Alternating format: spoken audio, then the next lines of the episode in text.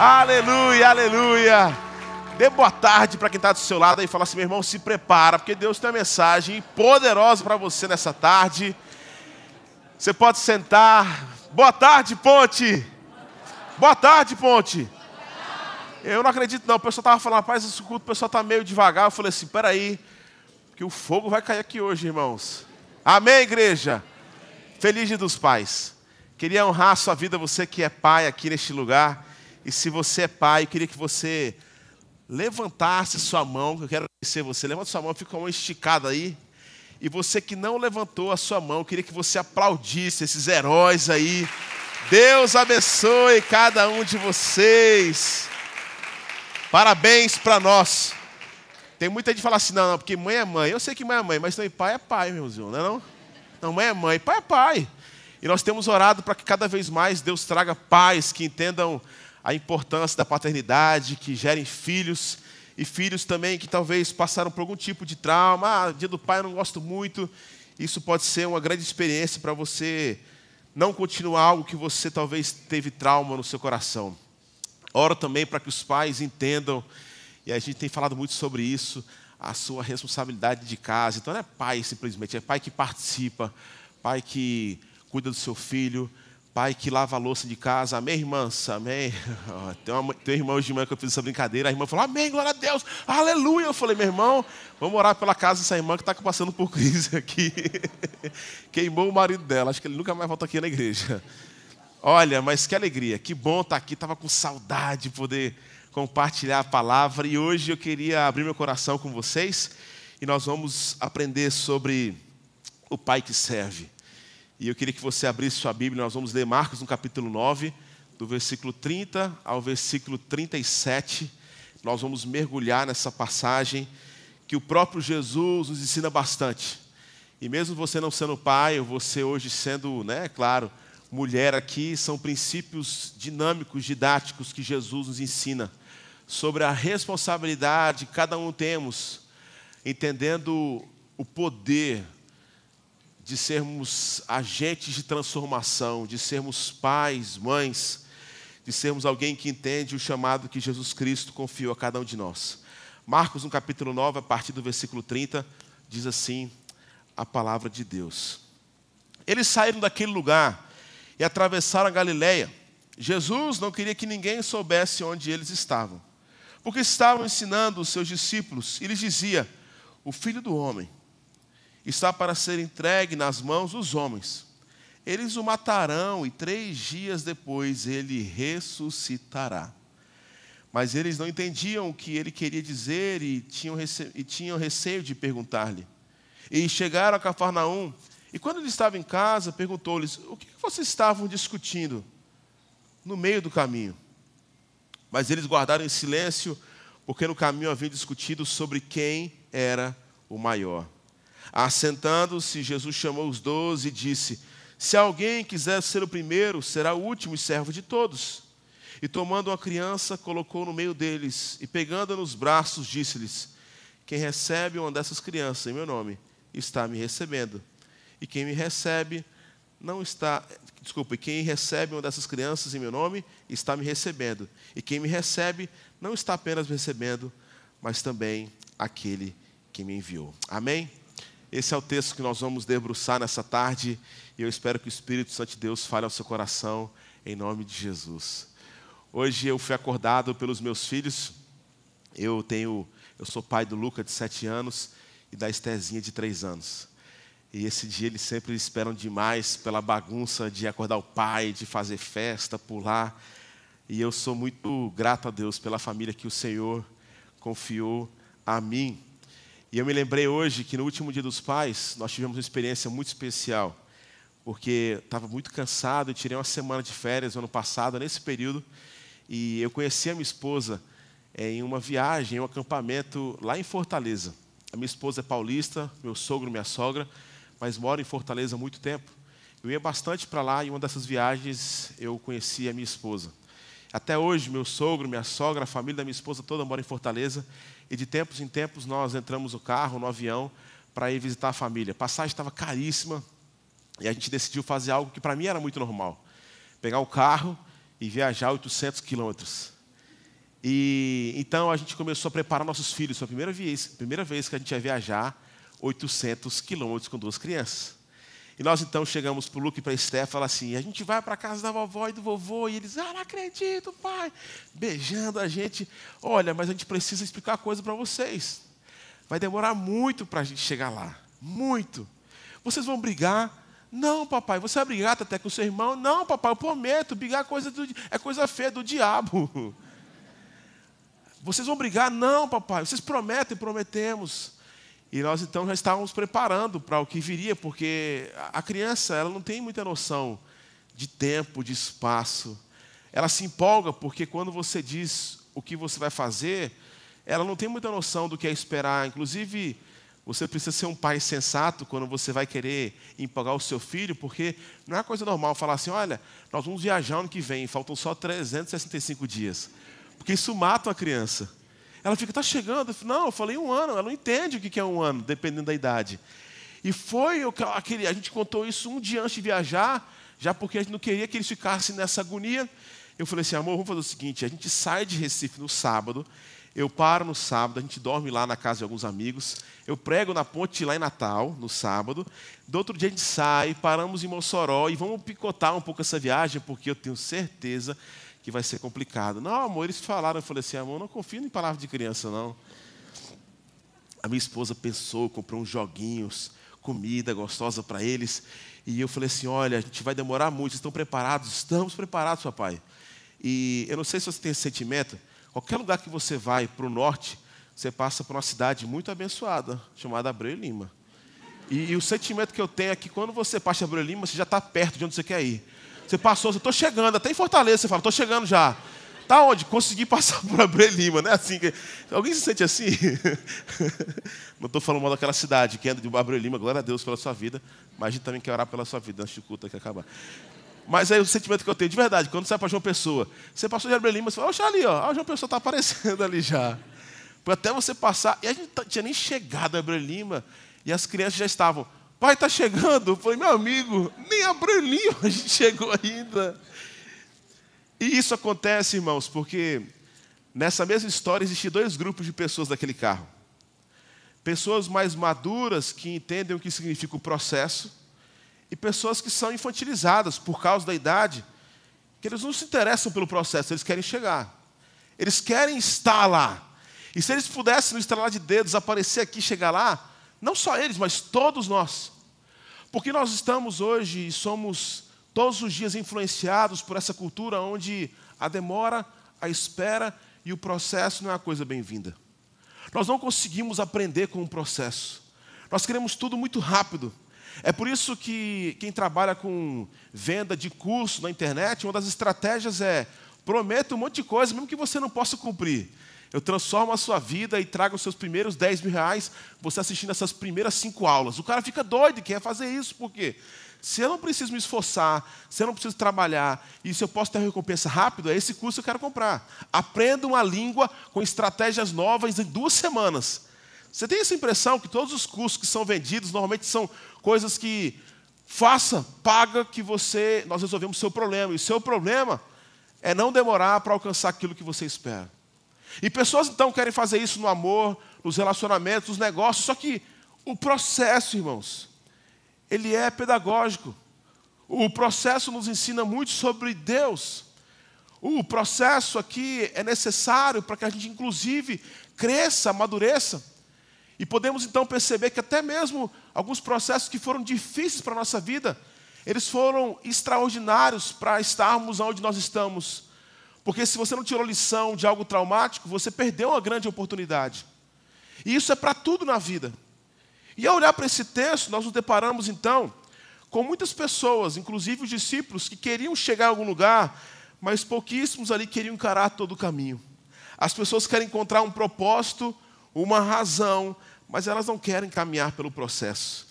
E aqui estamos nessa história muito interessante de Jesus com seus discípulos, e presta atenção, eu estou falando de Jesus, o maior de todos. E Jesus abrindo o seu coração sobre o que aconteceria com ele. Está falando que, olha, eu vou morrer. E eles não entendiam o que estava acontecendo. E ao invés disso, de se compadecer, de chorar com Jesus, eles estavam discutindo no meio do caminho quem era o maior. O pai aqui queria ensinar os seus filhos a caminhada, mas existe aqui um grande desafio: como não perder o coração dos seus? E no versículo 33, Jesus pergunta então para eles: o que, que vocês estão discutindo, estavam discutindo no meio do caminho? E essa pergunta, irmãos, ela é muito pedagógica, porque Jesus sabia o que eles estavam discutindo. E aqui começa aqui uma, uma lição de um pai carinhoso com os seus. Você sabe, por exemplo, de umas histórias mais famosas sobre retórica, sobre pergunta, quando o próprio Jesus, já ressurreto, ele se encontra com, com o próprio Pedro, depois de ter negado Jesus três vezes. E ali perto daquele mar, o lago de Tiberíades, ele pergunta para Pedro: Ei, Pedro, você me ama? E quando a gente pergunta, se eu falar com você depois do culto, tudo bem, irmão? Você responde assim: tudo, pastor? Mas se eu parar lá para você falar assim: Ei, Está tudo bem. Aí você vai falar assim: por que, que o pastor está perguntando duas vezes isso? Estou bem, pastor. E provavelmente você perguntar a terceira vez: meu irmão, olha para mim, minha irmã, você está bem? Talvez você comece a chorar. Porque a pergunta rápida, nós respondemos, respondemos rápido, sem pensar, mas quando a pergunta é feita, é para que você traga ao seu coração aquilo que o seu coração precisa estar ouvindo não para que você fuja de um problema, mas para que você comece a tratar algo que você não trata. E assim também é quando o pai conversa com a criança. Quando lá em casa, principalmente a Esté de três anos, ela ama pintar. E nós temos algumas regras lá em casa. Ela não pode pintar a parede. Ela tem uma bancada, ela faz desenho para mim todos os dias. Eu guardo esses desenhos. Só que está enchendo uma caixa gigante todo dia. Ela faz uma cartinha e deixa lá. Mas de vez em quando ela está muito silenciosa, ela é muito falante, ela canta. E eu só preciso perguntar, Esté, está fazendo o quê? E pela resposta dela, nada, ou nada, eu já sei que está acontecendo alguma coisa e vou ver. E vou lá tentar entender o que está acontecendo. O pai pergunta para o seu filho, não é porque ele não sabe, mas ele quer que o seu filho torne a confissão ou falar como algo pedagógico da vida. Muita gente, por exemplo, fica falando: ah, eu, eu não oro, porque Deus sabe o que eu vou pedir, Deus sabe o que eu estou passando, Deus sabe o que eu necessito, o que eu não gosto, o que eu não quero. Para que eu vou orar se Ele já sabe de tudo? Por um motivo, irmãos. Para que você crie relação, para que você crie intimidade com Deus que você professa ser o seu Deus. Não é que Deus não sabe, Deus sabe todas as coisas. Mas as pessoas que a gente mais tem intimidade são pessoas que, inclusive, sabem muitas vezes falar e a hora de não falar. Eu me lembro, por exemplo, quando eu tinha 15 anos de idade, eu perdi meu irmão no acidente de um carro.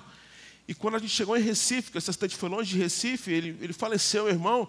Eu me lembro de maneira tão assim triste como as pessoas que deveriam ser os encarregados de trazer esperança eram as pessoas que não tinham a mínima noção do que estavam fazendo. Por quê?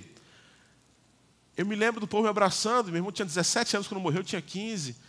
E o povo abraçava assim da igreja e falava assim: Olha, queria dizer para você que Deus está no controle. Ô oh, meu irmão, amém por isso.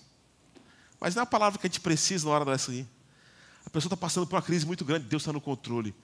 Minha vontade era dar um murro na cara de alguém que falava isso para mim. E por que eu digo isso? Porque existem vezes, irmãos, inclusive tem muita gente que fica preocupada: o que eu vou falar num velório e tal. Às vezes a coisa mais extraordinária que você pode fazer ao, ao se encontrar com alguém que está sofrendo é não falar nada e não tentar achar argumentos ou motivos para tentar explicar o porquê essa pessoa está sofrendo. O que essa pessoa precisa é de um ombro amigo, de um choro para falar assim: eu não tenho a mínima ideia do que está acontecendo, mas eu estou aqui com você, custe o que custar, pronto.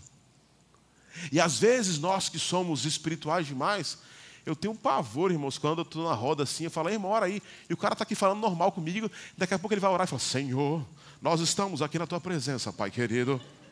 A pessoa parece que entrou um negócio ali, ele muda a voz para falar com Deus. Não, irmãos, reverência significa respeito para a perspectiva de intimidade. Você fala com seu pai como você ama. Então, assim, você não chega para o seu pai, pai, quero te pedir uma ajuda. Você não chega assim, pai, tudo bem, querido pai. Não. E é interessante como o próprio Jesus quer ensinar os seus filhos. E o texto mostra que, veja bem, irmãos, e, e, por isso que, graças a Deus, tem um filme aí, é aquele que o Jim Carrey se torna Deus. Como é que é aquele filme? É todo. Como é que é? É que eu não sei que eu sou crente, eu não assisto filmes do mundo. Mas dizem que no filme ele, ele realiza o sonho que todo mundo tem. Quantos aqui não, quis, não queriam assim? Ah, eu queria ser Deus por um dia. Porque eu ia fulminar alguns irmãozinhos. Eu também ia falar assim, fila do banco. Ele faz isso, né? Trânsito, acabou. Abreu Lima, livre. Desculpa, irmãos. Se alguém quer Abreu Lima aqui, me perdoe, porque eu não aguentei. Mas não é não, quando o cara se depara com um negócio difícil assim, não é não? Dia na conta, pra. Aí tem hora que ele está lá respondendo e-mail, ele fala assim para todo mundo. E a gente acha que isso seria uma missão legal. Só que não.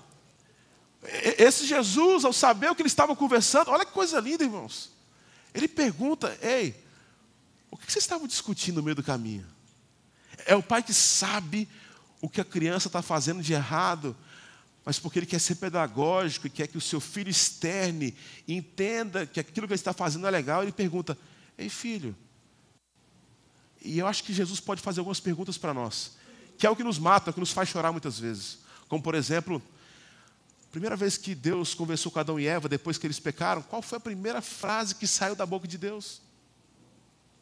Filhos, onde vocês estão? Deus sabia onde é que eles estavam. Mas a pergunta para que a gente revele a nosso coração, irmãos, e entenda o quanto nós somos pecadores. E essas perguntas matam, porque diante de algumas situações que a gente tem vivido, imagine se Deus pergunta para você assim, filho, onde é que você está? O que você está discutindo no meio do caminho? O que você fez? Ele sabe ou não? Ele sabe. Mas é um pai carinhoso que quer cuidar dos seus filhos e pergunta: Ei, o que vocês estavam discutindo no meio do caminho? E no versículo 34 ele continua dizendo: Mas eles guardaram em silêncio, porque o caminho haviam discutido sobre quem era o maior. Sabe aquela coisa de, de filho pequeno? O que vocês estão fazendo de errado? Fala tu. O texto diz isso. Eles ficaram em silêncio. Olha que rico isso, irmãos. Pensa sobre isso. É, e aí? Eles ficaram em silêncio porque estavam com vergonha de Jesus. É muita figura de um pai amoroso que quer ensinar os seus filhos sobre o processo e não só como chegar. O que estavam fazendo? Fala tu, fala mesmo, fala nada. Agora, o que esse texto nos mostra, irmãos, é um princípio muito lindo. Porque muita gente acha que Jesus está condenando a vontade de alguém ser grande. E não, pelo contrário. É interessante, irmãos.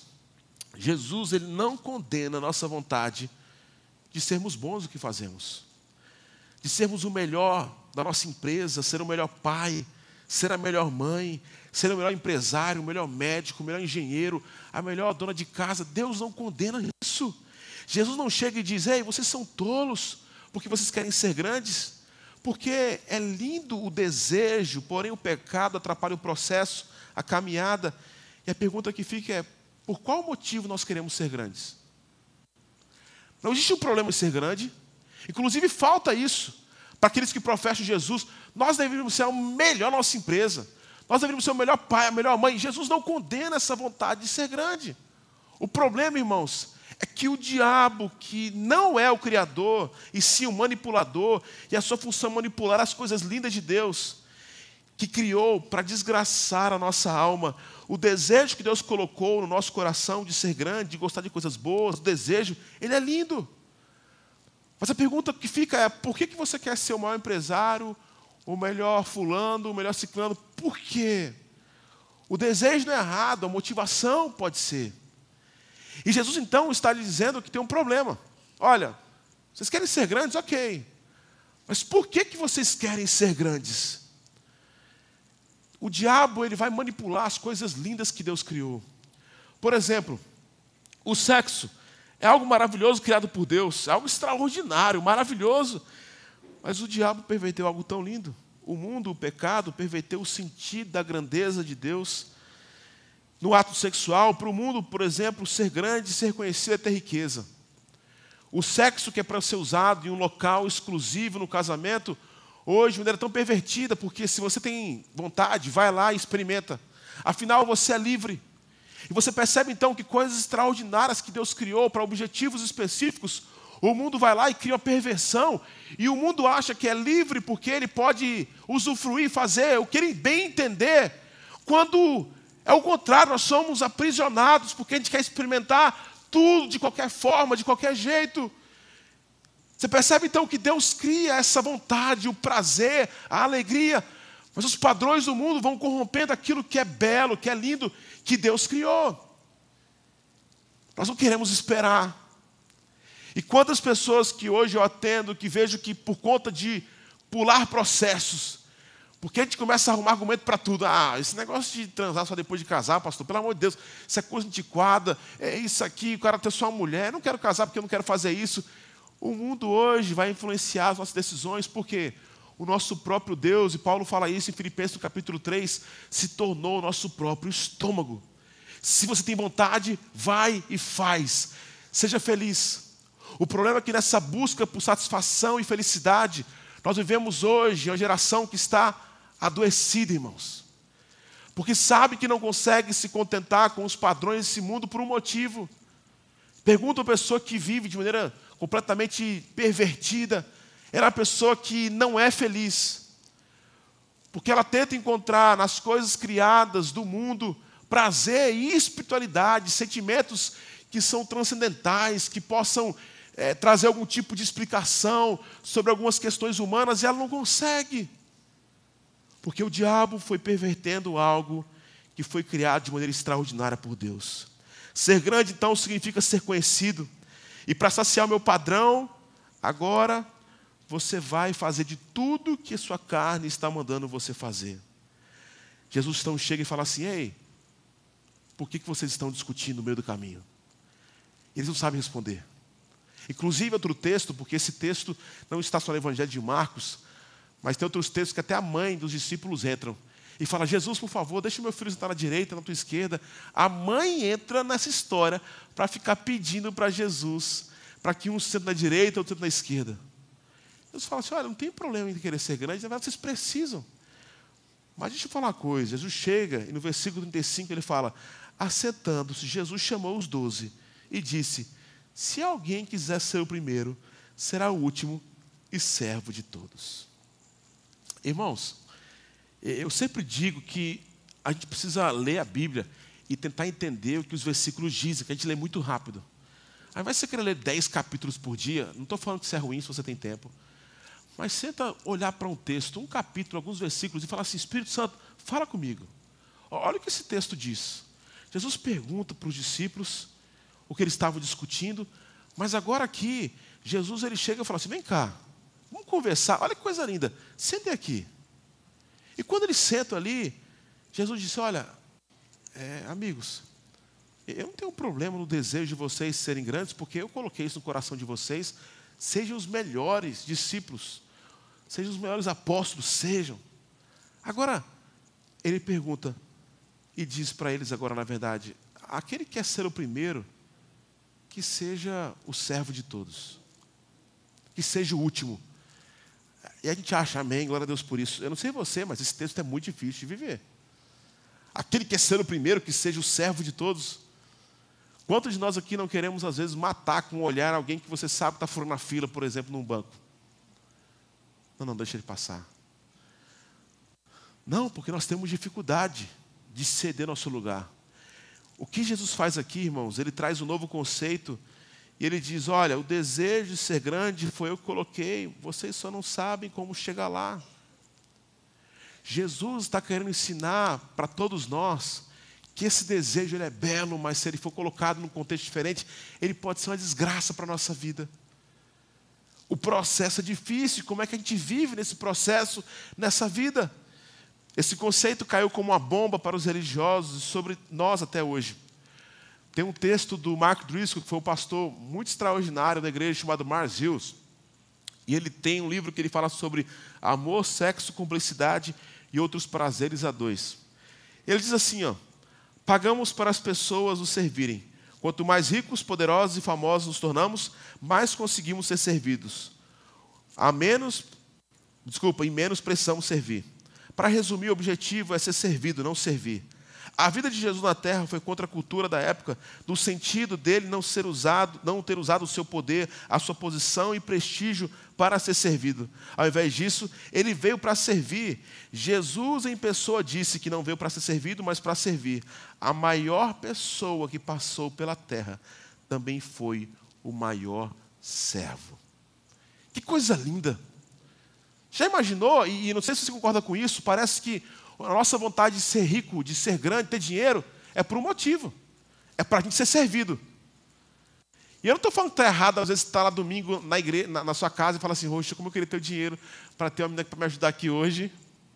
Eu não estou falando que está errado. E você não pode entender que ter um dinheiro para pagar alguém para te ajudar é ruim, não é isso. Mas é impressionante como esse conceito nosso de querer ser grande, normalmente está ligado em como esse meu ser grande vai ser usado para o meu próprio uso e fruto. Então, assim, como é que eu posso ser beneficiado? O Evangelho, então, chega para nós e fala assim: ei, sonhe ser grande para você ser próspero, para poder abençoar. Sonhe ser alguém maduro para você ser alguém que vai ajudar outras pessoas que estão sofrendo. E aqui a gente pode fazer um paralelo com relação à paternidade, por quê, irmãos? Quem não entende isso não consegue sobreviver em sua missão. E quando eu digo isso é porque a vida fica muito mais fácil através do Evangelho, da ótica de Jesus, que nós somos chamados para sermos servos. E hoje as igrejas estão cheias por causa de promessas que pessoas dizem para você: venha para cá para você usufruir de vários servos que vão trabalhar para você prosperar. E o Evangelho é o caminho inverso.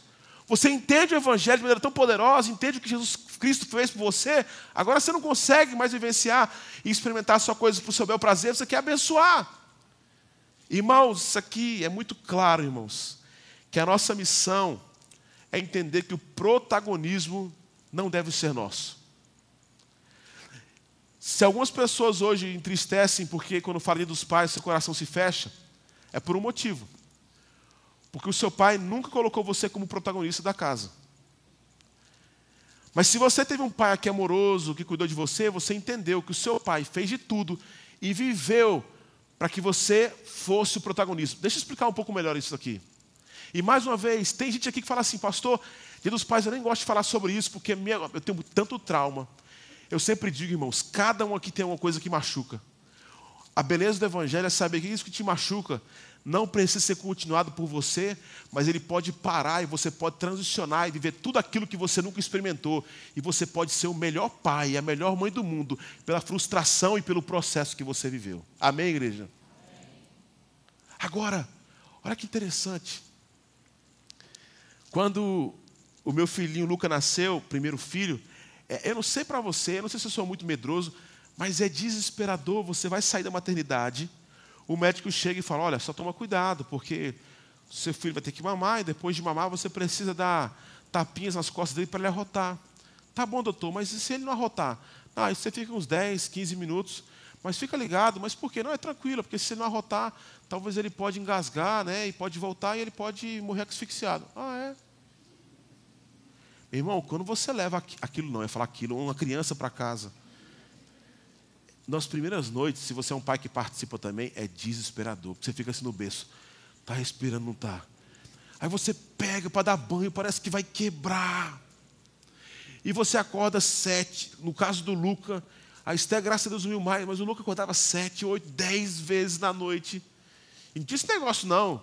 Ah, a mãe vai lá porque o trabalho está pesado. Amigo, era uma vez eu, a Bruna, toda vez eu pegava, levava para lá. É desesperado. É uma benção ser pai, viu, irmãos? Mas quem sabe aqui já passou por esse tempo, meu amigo. Chegou uma semana depois, o dia de a gente ir na pediatra. E quando você vai na pediatra pela primeira vez, só tem dois sentimentos que podem acontecer naquela sala. Um, você odiar e nunca mais entrar. Ou você amar e você falar assim: é aqui que eu vou ficar cuidando do meu filho. E sabe por que isso acontece?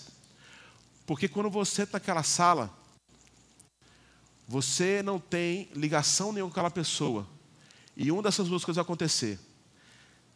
Você só continua na pediatra se o seu filho for o protagonista daquela sala. A pessoa mais importante é aquela criança. E você percebe aquele médico com muita experiência, ele vai falar assim: Eu estou aqui para servir.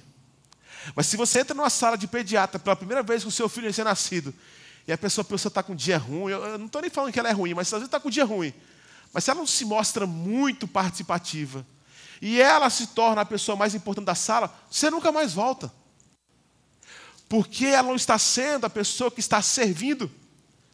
E na vida é assim. O que o Cristo quer mostrar para os seus filhos, amigos, os seus discípulos, é que depois que a gente entende o Evangelho, irmãos, a igreja ela cresce, porque a gente entende que é menos de mim e mais sobre o outro, que eu devo amar ao próximo como a mim mesmo, como eu posso me portar. E o que é a figura de um pai se não esse? O pai faz tudo pelo filho.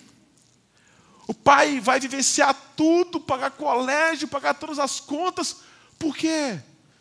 Porque ele entende que o protagonismo está em cima dele. Ele faz porque ele ama. Ele faz porque ele sabe que precisa para gerar nova consciência dos seus filhos. E os meus filhos não entender, ou não vão entender, a não ser que eles cresçam e amadureçam mais, que para chegar em Fortaleza é difícil. Tem buracos, tem lombrada eletrônica, tem paradas, tem saídas. Eles não conseguem compreender. O que eu e a mãe precisamos fazer é, nós temos uma missão. Nós sabemos que vai ser duro, mas nós vamos chegar lá. E a gente tem que se anular aqui e ouvir choro, e ouvir reclamação, porque nós queremos chegar e eles vão ser trabalhados nesse processo para entender e um dia nós esperamos que eles façam o mesmo com os seus filhos. O C.S. Lewis, então, ele vai traduzir um pouco melhor do que eu disse. Ele diz que a humildade não é pensar que você é menos, mas pensar menos em você. Olha que lindo. Não é você, e é lógico, na perspectiva reformada, a gente sabe que nós somos caídos, né? que a gente é muito ruim naquilo que a gente faz. Mas eu estou falando sobre paternidade. E como é que um filho se apaixona pelo pai?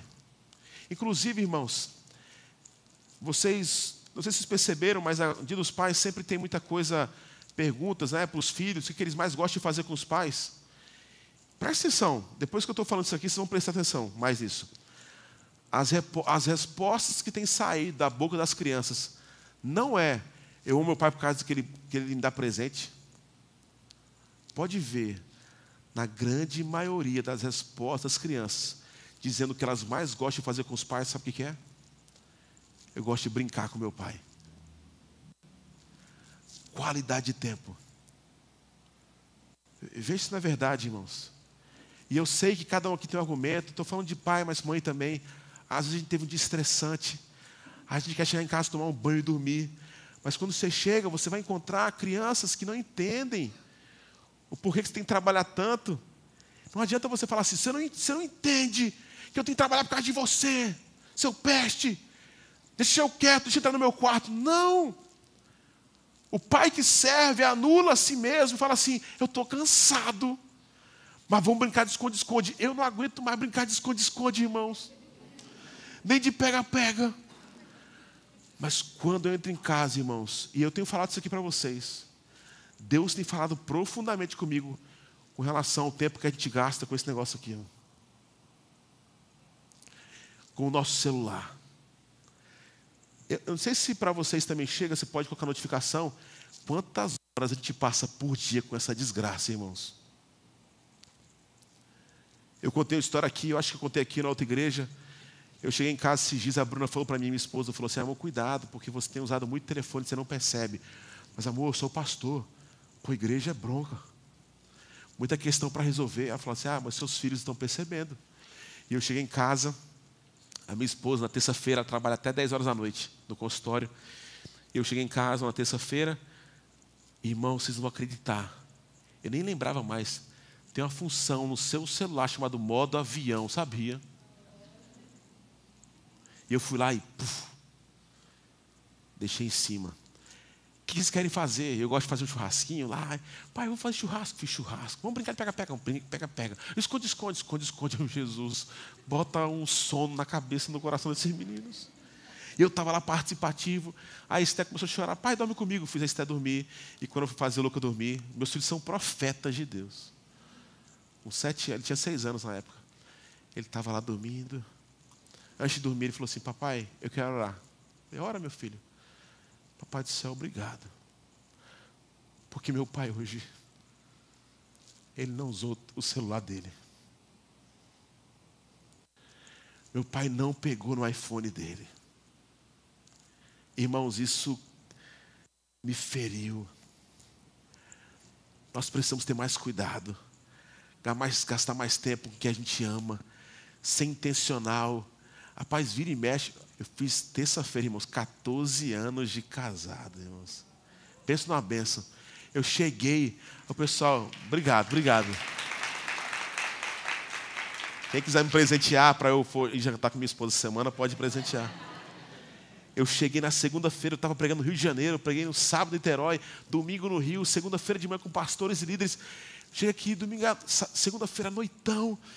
E aí de manhã arrumei criança, fui para a escola, porque eu que arrumo, eu que faço o coque de balé da Esté, eu que faço tudo, irmãos. Minha esposa cuida da comida lá, e eu vamos para a escola. Chegou, aí os filhos, vão almoçar. Eu falei, hoje é só eu e sua mãe. Ter tempo também de qualidade, irmãos.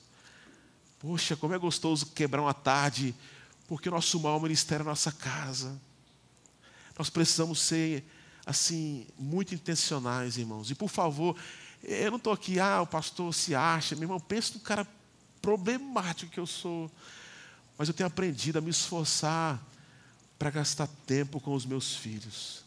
Eles precisam entender que o maior ministério da minha vida é minha casa, não é essa igreja. Porque se minha casa não estiver bem, irmão, só tudo vai por água abaixo. Eu não sei se vocês sabem dessa história, mas quando a gente começou essa igreja, inclusive, eu não sei se vocês viram aí, quer dizer, vocês viram que estava aqui mais cedo, a importância da gente estar focado em crescer mais. Vai ter escola bíblica dominical nessa igreja. A gente está parecendo igreja de verdade, irmãos. Agora tudo branco, escola bíblica dominical. Falta só agora botar a roupa mais arrumadinha. Estou até com a camisa social, ó, botão agora. A gente é crente, viu, irmãos? E eu me lembro que quando a gente começou essa igreja, nasceu um mês antes da gente ter o primeiro culto público aqui. A igreja era que tinha uma parede, o palco era bem aqui, ó. E eu me lembro que a igreja, na verdade, ela começou um mês depois do Lucas ter nascido. Mas a gente passou, eu que quebrei essas paredes, pintei, na época era preto e tal. Eu, eu e o pastor Digo, a gente fez isso aqui tudo. Os voluntários vinham durante a semana, mas a gente pintou, a gente fez tudo aqui. Eu me lembro, irmãos, que durante muito tempo, eu usava inclusive a prerrogativa de ser pastor, e eu estava mais empolgado com o nascimento dessa igreja do que com o nascimento do meu filho. Eu não falo isso aqui com alegria,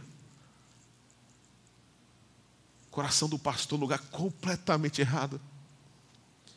E como eu falhei na minha casa no primeiro ano do meu filho.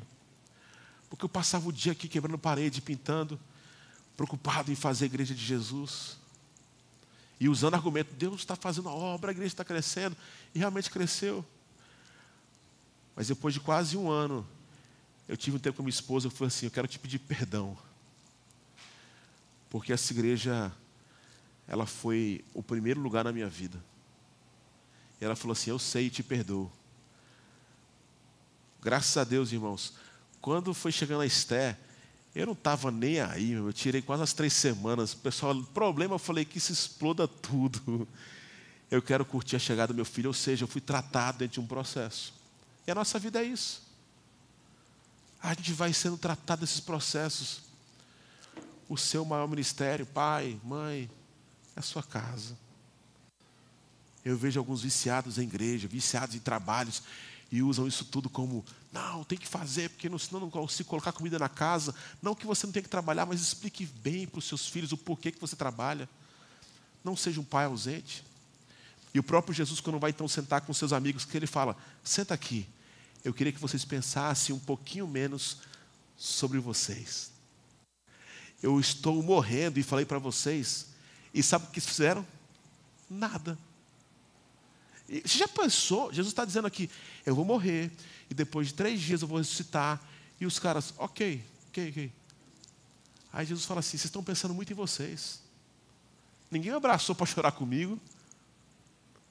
Pensem um pouquinho menos em vocês. E essa mensagem vai ser expandida porque vocês entenderam que aquele que quer ser o maior pai e mãe é aquele que serve. O protagonismo não é seu. Ah, pastor, então é um caminho de satisfação. Não, irmãos. Porque se na casa você ensina os seus filhos que você é servo e ele tem que ser servo, todo mundo é servo um do outro. O marido submete a sua esposa, a esposa tem a alegria de submeter ao seu marido, os filhos submetem aos seus pais, os pais aos filhos. Está tudo certo. Porque o caminho é como é que eu posso te servir? E não é só fazer a vontade deles, não é isso. Fala assim, ei, tem hora que você vai ter que dizer, não, não é assim. Jesus continua.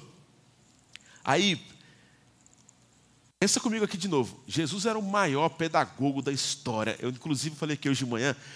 Quando eu chegar no céu, eu vou falar assim: Ei, Jesus, aquela cena lá dos caras discutindo no meio do caminho que era o maior. Tem como eu fazer aquele teatro de novo aqui? Porque o povo tenta até replicar nas séries aí que são legais. Inclusive, tem uma série, todo mundo tem que assistir essa série, chamada Chosen. É extraordinária, é de graça. Chosen, tá bom? Você procura essa série, é a melhor série que eu já vi na minha vida sobre Jesus. Eu fico show. Eu não sou uma pessoa chorando e choro, tu acredita, pessoal?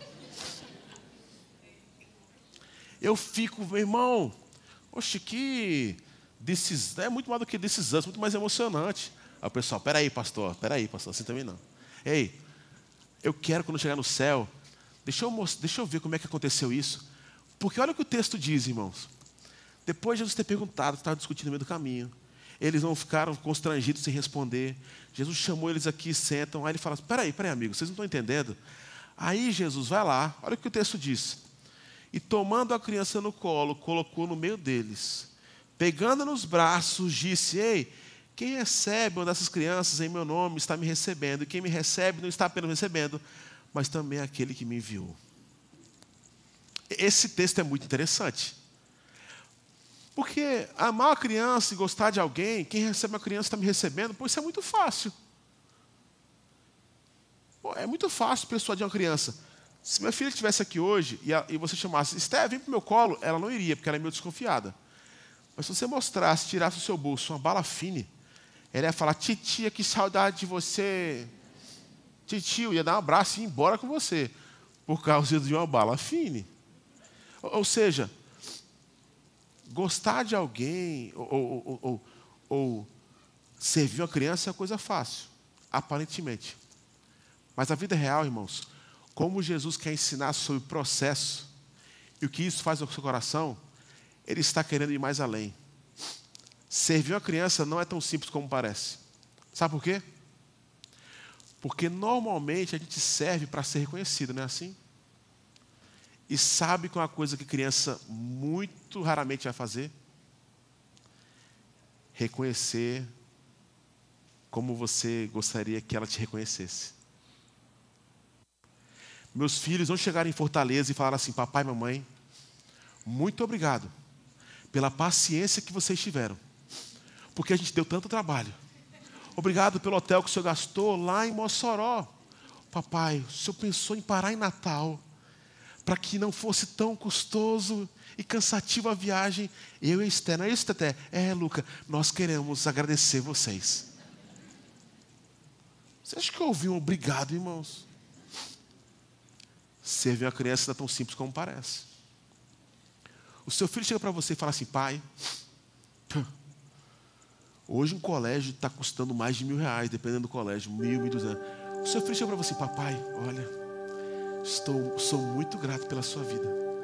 Porque todos os meses, além do, do, de pagar a mensalidade, os esportes que eu estou fazendo, o comum que eu estou fazendo, o inglês, oh papai, eu glorifico a Deus pela vida do Senhor. Não, o que os pais fazem? Chacoalhar, você tem noção quanto eu estou gastando. As crianças não vão reconhecer muitas coisas que a gente faz. Mas irmãos, quando o Senhor está dizendo que aquele que quer viver o Evangelho, que seja servo, é porque a gente não faz pelo reconhecimento, a gente faz porque a gente entende a nossa missão. Hoje de manhã, os meus filhos levaram café para mim, e depois de ter comido ali com eles, eu fui para a sala, que a gente estava com a visita em casa, e a gente foi comer na sala. E aí eu perguntei assim: olha, quem ama mais? Eu amo vocês ou vocês me amam? A gente, papai, a gente ama muito mais. A gente ama mais do que todas as águas do mundo todo. de todas as areias, de todas as praias. Aí o Lucas, de todas as areias do deserto, Esther. A gente ama muito mais, pai. Eu falei assim para o Lucas, para Esther, falei assim, vocês estão começando a entender o que é o amor agora. Porque eu amo vocês. Desde o dia que a mamãe chegou e falou assim, eu estou esperando o nenenzinho. Inclusive, eu amo tanto vocês. Vai ser difícil. Mas que eu estou cuidando de vocês e um dia vocês vão me deixar. Aí, como assim, pai? Nunca. Eu fiquei pensando sobre isso hoje, irmãos. Porque eu vou fazer de tudo pelos meus filhos. É um amor que chega assim a doer quando você você não consegue traduzir o tanto que você é louco pelos seus filhos. Mas imaginar que depois de 20 anos pagando todas as contas, cuidando dos meus filhos, eu vou estar fazendo o casamento dos meus filhos. E quando eu faço casamento é uma coisa boa, porque eu tenho uma visão privilegiada. Eu vejo todos vocês lá, fico vendo aqui as promessas. E depois de 20, 25 anos, sei lá, a Esté vai casar acho que uns 45 mais ou menos. Eu vou estar aqui eu, vendo meu filho, Luca ou Esté, olhando para alguém e falar assim na minha frente. Com você eu entendi o que é o amor.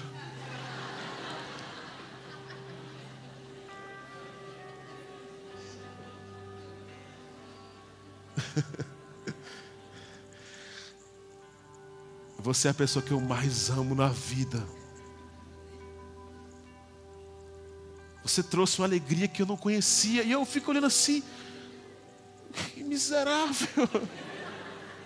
Não é assim que a gente se sente às vezes.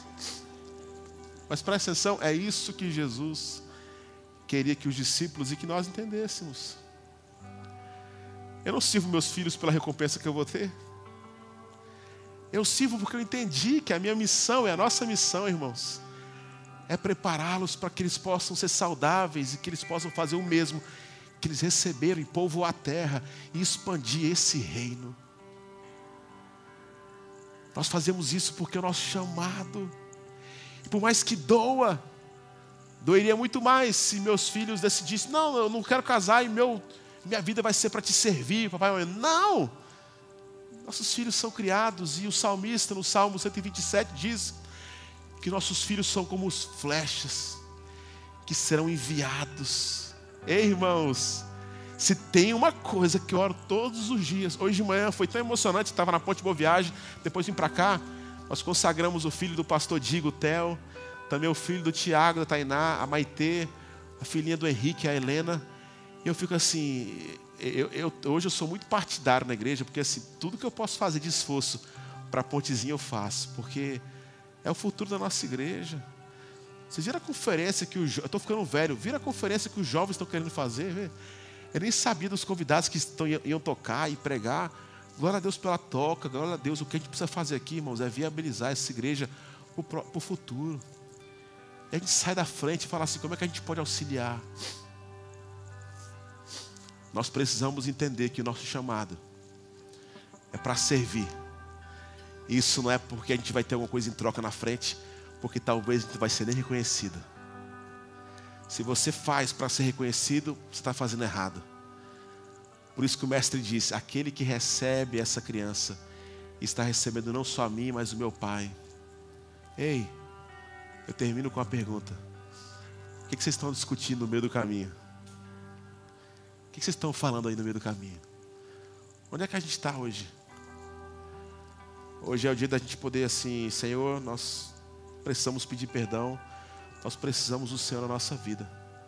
Nós precisamos nos reconciliar com o Senhor, então vem com teu poder para nos mostrar que o próprio Deus se fez carne, habitou entre nós.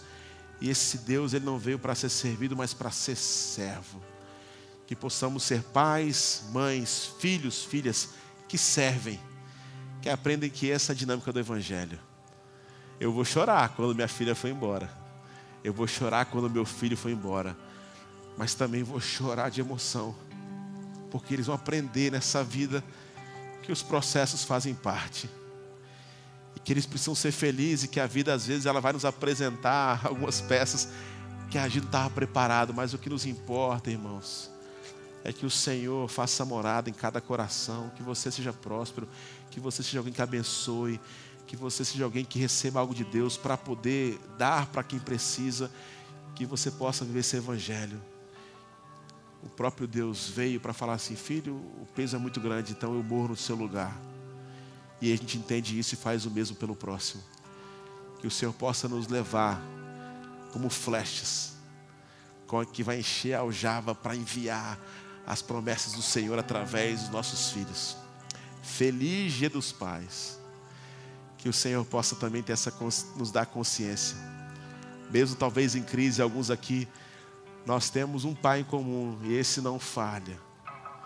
Esse nos ama de maneira incondicional. O pai que nós podemos chamar de Abba, o pai querido que nos carrega no colo. Que Deus nos abençoe em nome de Jesus. Você pode ficar em pé, vamos orar.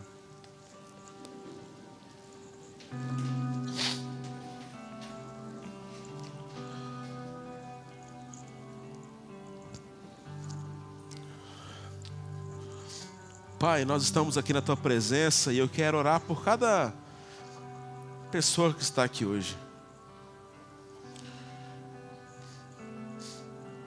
Desculpa, às vezes a nossa vontade de querer ser grande pela motivação errada. E às vezes fica até sem graça para responder o que estávamos discutindo no meio do caminho. A gente perde tanto tempo, Pai sem querer experimentar ou vivenciar o processo. Nos ajude a entender, Pai, que o processo faz parte dessa caminhada. Eu te louvo pelo privilégio de poder estar aqui hoje e ser abraçado por esse pai que fala assim: Ô oh, filho, senta aqui.